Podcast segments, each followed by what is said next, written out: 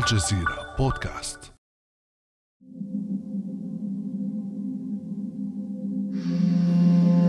المسألة ليست متعلقة فقط بأداة الطمس والمحو في هذا الموضوع موضوع المقابر وإنما أداة المحو والطمس استعملتها وتستعملها إسرائيل في عدد كبير من المركبات.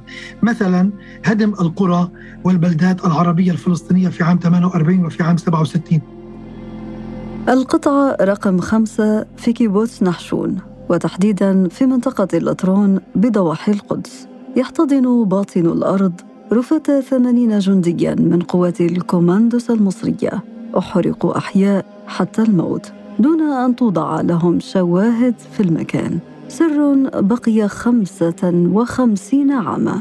أخفته إسرائيل لرجال قاتلوا حتى الموت في حرب الأيام الستة عام 1967 فماذا تخفي إسرائيل أيضا من مقابر ومجازر؟ وكيف أقام الاحتلال منتزهاته على رفات من قتلوا؟ وماذا عن مقابر يافا الجماعية؟ وما مصير جثامين أبطال الكوماندوس المصريين على بوابات القدس؟ من هناك نروي لكم الحكاية. بعد أمس من الجزيرة بودكاست أنا امال العريسي.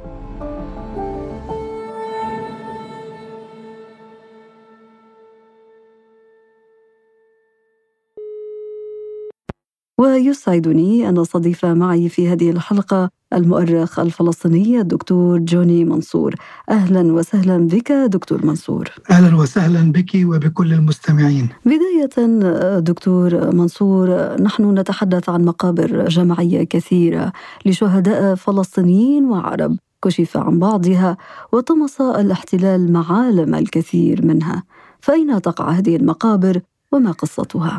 يعني المقابر ونحن نتحدث عن مقابر جماعية لجنود ومقاتلين ومقاومين فلسطينيين وعرب وحتى أجانب انضموا إلى حركات المقاومة الفلسطينية عبر العقود المختلفة وتحديدا منذ عام 48 وحتى يومنا هذا. لا يمكننا نحن حصريا أن نحدد المواقع لهذه المقابر الجماعية.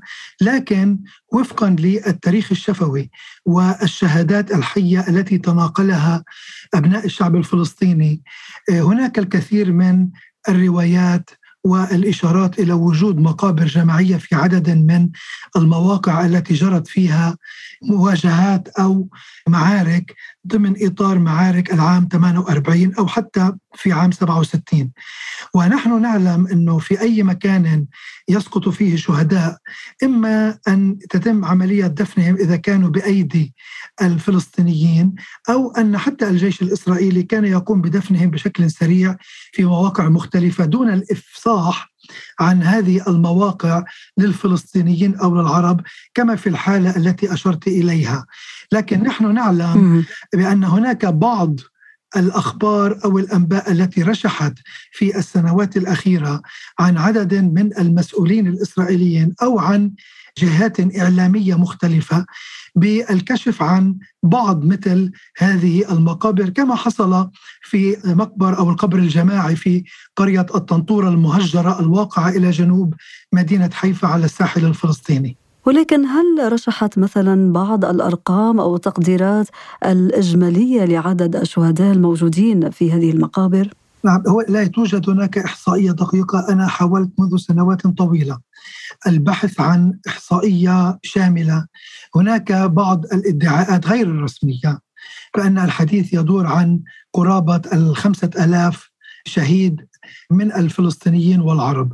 هناك بعض الجهات التي تقول بأن الرقم هذا قابل للارتفاع بالنسبة لعدد من المواقع التي لا نعلم عنها علم الكفاية بالنسبة لما حصل في عام 48 لكن أنا أرجح أن الحديث هو يدور عن آلاف الشهداء من مدنيين وأيضا من عسكريين سواء كانوا من فلسطينيين التزموا بالنشاط المقاوم العسكري أو حتى من الجنود العرب من الدول التي خاضت معارك ضد إسرائيل.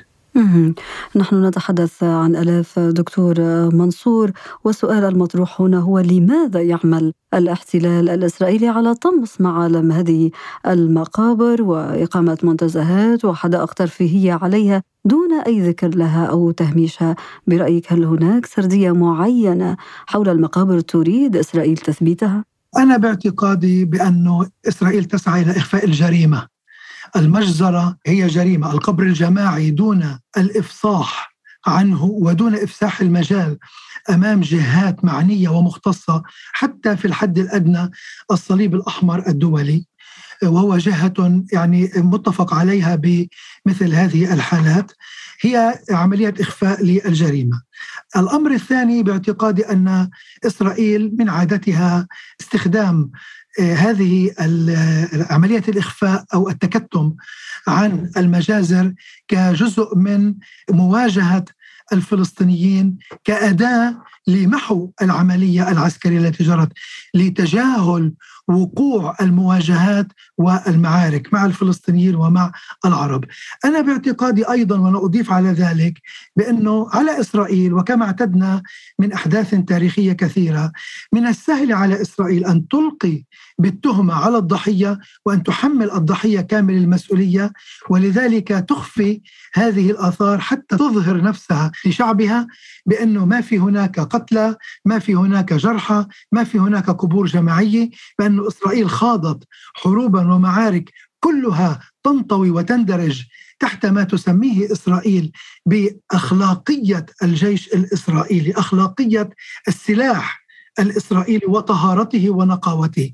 طبعا هذه كلها ذرائع وحجج واهية لا تمت إلى الواقع بصلة لأنه كل سنة على ما يبدو أن هناك كشفا لعدد من المجازر التي قامت بها إسرائيل.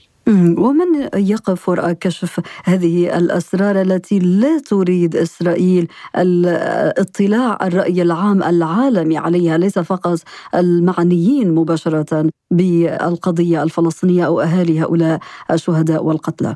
انظري بأن ما تم عرضه مؤخرا في فيلم الطنطورة.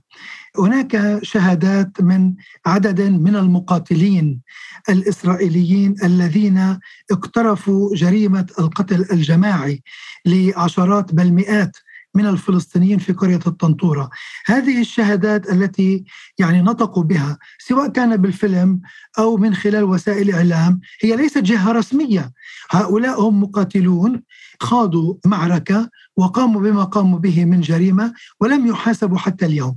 لكن في بعض الحالات وهنا دخلت الرقابة العسكرية ومنعت نشر شهادات لعدد من المقاتلين أو من المواطنين الإسرائيليين الذين علموا بوجود قبر جماعي كما هي الحالة في قبر الجنود المصريين. نحن نعلم بهذه الحالة بأنه أحد المواطنين في المستعمرة هناك المقامة على الأرض التي وقعت عليها المعركة أو الجريمة قام بالتوجه إلى الجهات الحكومية وكتب رسائل وقام بالتوجه إلى إحدى الصحف الإسرائيلية قبل أكثر من 25 عاما ولكن الرقيب العسكري منع النشر كليا.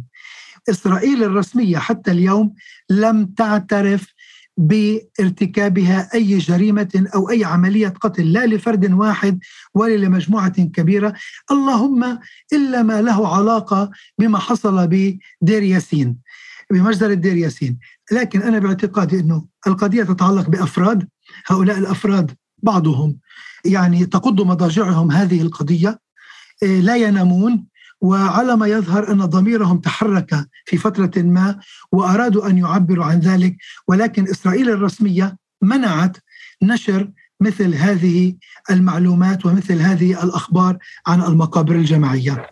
وبالفعل كلامك دكتور منصور لأنه هو هذا النهج نفسه الذي طوره الاحتلال فيما يتعلق بالتعامل بشكل أكثر سلبية مع رفاة الشهداء الفلسطينيين فيما يعرف بمقابر الأرقام حدثنا عن هذه المقابر دكتور منصور ولماذا سميت كذلك؟ هذه قضية حقيقة أصعب لأنه إذا قارنا بسلوك إسرائيل بالنسبة للمقاتلين الكوماندوس المصريين الذين قبروا في قبر جماعي قرب اللطرون وكيف تتعامل إسرائيل مع المقاتلين الفلسطينيين التي تجعل منهم ارقاما؟ تتعامل مع أرقام. وهي بذلك يعني تقوم بجرمين. اولا جريمة القتل وثانيا جريمة عدم الاعتبار لكرامة الشهيد الميت بالنسبة لأهله ولعائلته ولمجتمعه فتحوله إلى أرقام. الآن هذه القضية بطبيعة الحال هي ليست في مقبرة واحدة، نحن نتحدث عن أكثر من خمس مواقع فيها قبور مرقمة لمقاومين وشهداء فلسطينيين قاموا بعمليات ضد إسرائيل كجزء لا يتجزأ من الكفاح والنضال ضد الاحتلال الإسرائيلي. يعني دكتور منصور إضافة إلى قصة ابتزاز الأهالي بجثمين شهداء ذويهم هناك أيضا اتهامات بأن إسرائيل تعمد أيضا إلى سرقة أعضاء الشهداء وجلودهم فما صحة كل هذه المعلومات؟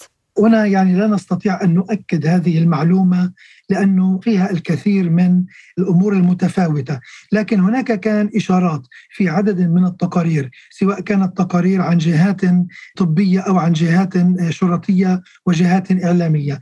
بأنه هناك عملية بيع أو تهريب لأعضاء من جثث الفلسطينيين إلى بعض المختبرات أو إلى طلاب الطب الذين يعني يمارسون عملية التشريح والتعرف على المبنى الفيزيولوجي لجسم الإنسان، لكن كان في هناك عملية إنكار ورفض سواء كان من قبل جهات رسمية إسرائيلية وحتى من جهات دينية ربانية إسرائيلية لمثل هذه الادعاءات، يعني أنا لا أستطيع أن أجزم تحدثت عن اتفاقيات وقوانين آه، تحرم وتجرم مثل هكذا انتهاكات بحق كرامة الشهداء الذين قضوا بنيران الاحتلال ولكن إسرائيل لا تعترف لطالما لطالما تنصلت من كل هذه الاتفاقيات خاصة إذا ما عدنا إلى موضوع مقبرة اللطرون التي تضم في داخلها رفات جنود مصريين.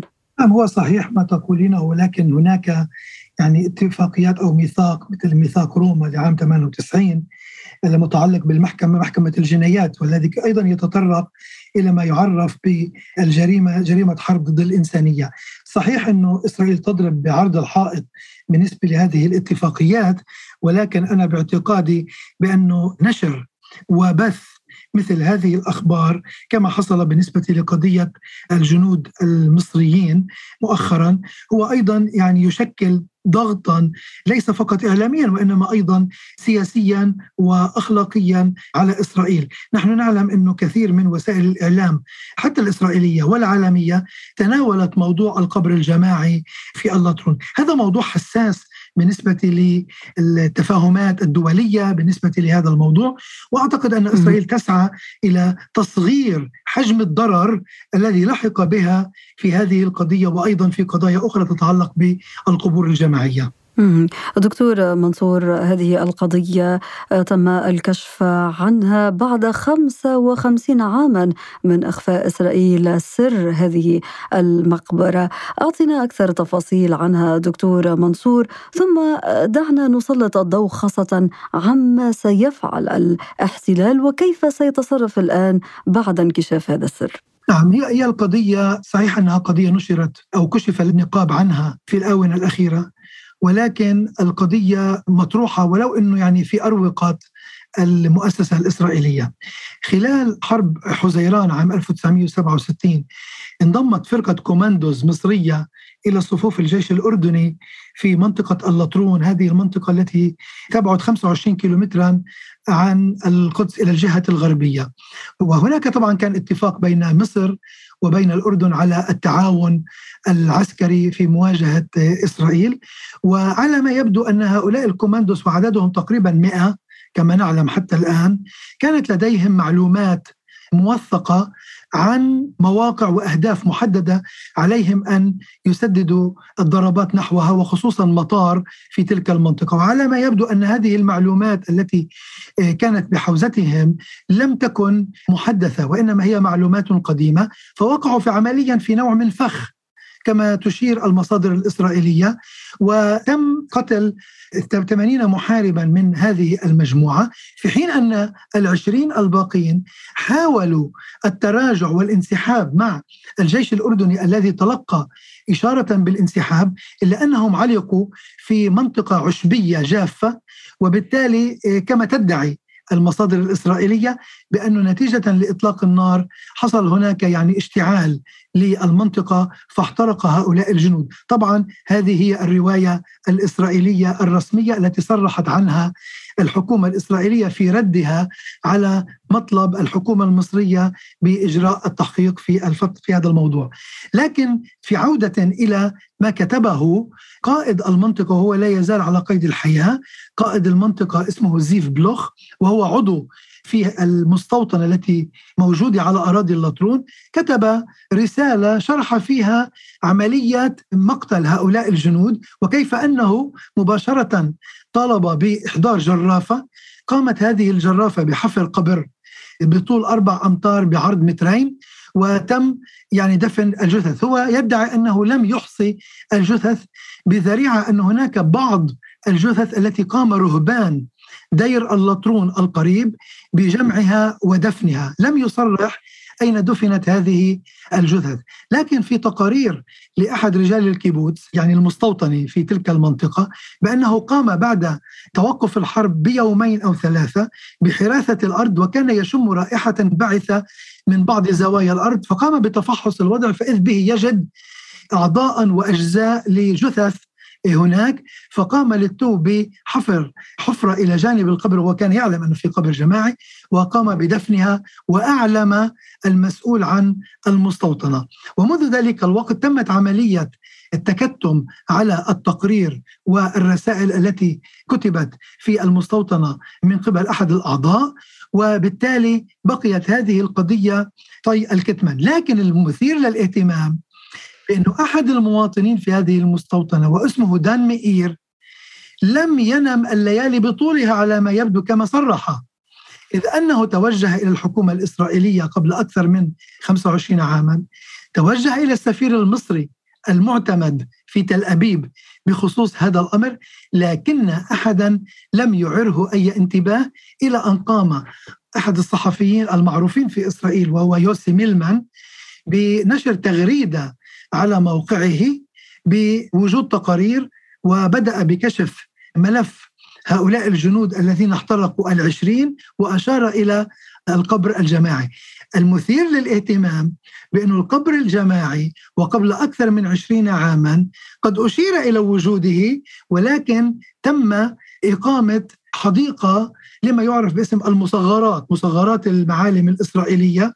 وهذه الحديقة يعني من ناحية تصميمها بلغت إلى حد القبر الجماعي فتحول القبر الجماعي إلى جزء لا يتجزأ من موقف سيارات تابع لهذه الحديقة من هنا أنا باعتقادي أنه أثير الموضوع مجددا واعترفت إسرائيل بوجود هذا القبر الجماعي منذ أكثر من خمسين عاما وأبدت إسرائيل اعترافها بالأمر هذا كان يعني شيء غريب بالضبط هذا هو سؤالي في هذه النقطة دكتور منصور هو ماذا بعد اعتراف إسرائيل؟ هل سيعود هذا الملف إلى طي الكثمان بعد أن فضح بعد 55 عاما؟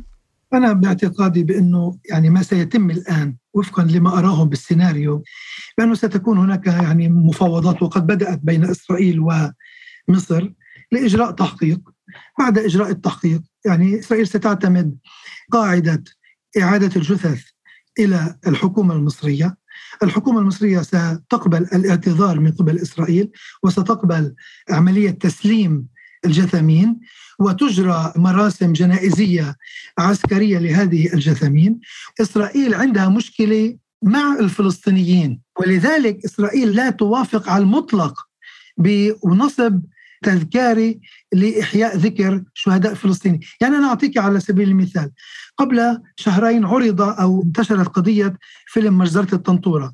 ارتفعت هناك أصوات من الفلسطينيين ومن الإسرائيليين بأنه يليق بهؤلاء الشهداء وهم مدنيين. هم من أهالي يعني من شيوخ من أطفال من رجال من نساء. أن ينصب لهم نصب تذكاري عند موقف السيارات هلا انتبهي كله عم يكون في مواقف سيارات. يعني وقريب من الحدائق. نعم. يعني ينصب لهم نصب التذكاري كانت الإسرائيل الرسمية رافضة ولا تزال رافضة لأنها تعلم أنه نصب أو وضع نصب تذكاري إحياء لشهداء طنطورة سيفتح الباب واسعا على مصراعيه للمزيد والمزيد من النصب التذكارية. الآن إسرائيل تعتبر النصب التذكاري جزء من الذكرى الجماعية. ولكن هناك وجه آخر لهذه القضية دكتور منصور وهو أن مقبرة اللطرون التي تم الكشف عنها اليوم تكشف في جانب آخر كيف قاتل العرب للدفاع عن فلسطين ما هي الرسالة التي تحملها هذه المقبرة للجماهير العربية في ظل موجة التطبيع الحاصلة حاليا؟ يعني أول رسالة باعتقادي هي رسالة التعاون والتضامن العربي في أوقات الأزمات نحن نعلم أنه في هناك كان هناك طبعا على الأقل حتى عام 67 اتفاقيات بالتضامن الجماعي والدفاع المشترك بين الدول العربية. وخير دليل على ذلك بأن فريقا من الجنود المصريين قد انتقل إلى الأراضي الفلسطينية التي كانت تحت الحكم الأردني للمشاركة في عملية القتال ضد الجيش الإسرائيلي في منطقة جدا حساسة. يعني نحن نتحدث عن منطقة تربط ما بين تل أبيب وبين القدس وفيها يعني عقدة الربط المواصلات البرية والحديدية والجوية. وهذا دليل على التعاون بالنسبة لهذا المجال. هناك أيضا بعض الفرق والوحدات العسكرية العراقية التي قدمت للقتال إلى جانب القوات العربية بعام 67 وأيضا في عام 48 الجيش العراقي كان موجودا على أرض فلسطين كما الجيش السوري والجيش العربي الأردني والجيش المصري إلى آخره. نعم رحم الله كل الشهداء ورسائل كثيرة ذكرتها دكتور منصور ولعل أبرزها هي آه، رسالة قدمتها إسرائيل بنفسها لبقية الشعوب العربية هي أرادت أن تطمس الذاكرة عبر إخفاء هذه الجثامين وإنشاء هذه المقابر الجماعية وفوقها مواقف السيارات كما ذكرت ولكنها أنعشت بعد أن فضح سر هذه المقبرة مقبرة الجنود المصريين أنعشت ذاكرة العرب فيما يتعلق بالتضامن مع الفلسطينيين والقضية الفلسطينية. نعم المسألة ليست متعلقة فقط بأداة الطمس والمحو في هذا الموضوع موضوع المقابر وإنما أداة المحو والطمس استعملتها وتستعملها إسرائيل في عدد كبير من المركبات مثلا هدم القرى والبلدات العربية الفلسطينية في عام 48 وفي عام 67 في عام 67 عمليات الهدم أيضا طالت القرى السورية في هضبة الجولان المحتل. من جهة أخرى عملية طمس الأسماء أسماء الأماكن وهي يعني ملمح مهم جدا في من ملامح الجغرافيا والتاريخ لأن الجغرافيا والتاريخ يؤكدان الوجود العريق في القدم للشعب الفلسطيني. هناك عملية تزوير للأسماء وتحريفها.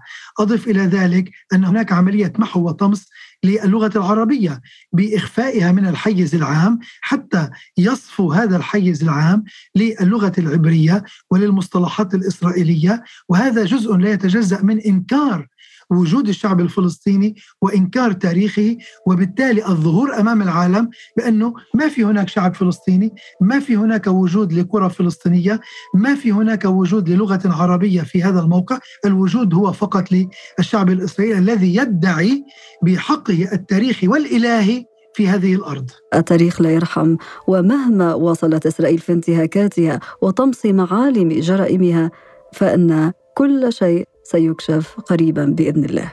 نعم أنا أؤمن بذلك بأنه اولا لا يضيع حق وراءه مطالب وثانيا مهما صال وجال المتجبر المتغطرس فإن النهاية ستكون لذاك الإنسان الذي يحمل راية العدالة والحق والحقيقة.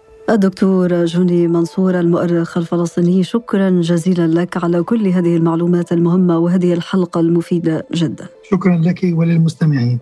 كان هذا بعد أمس.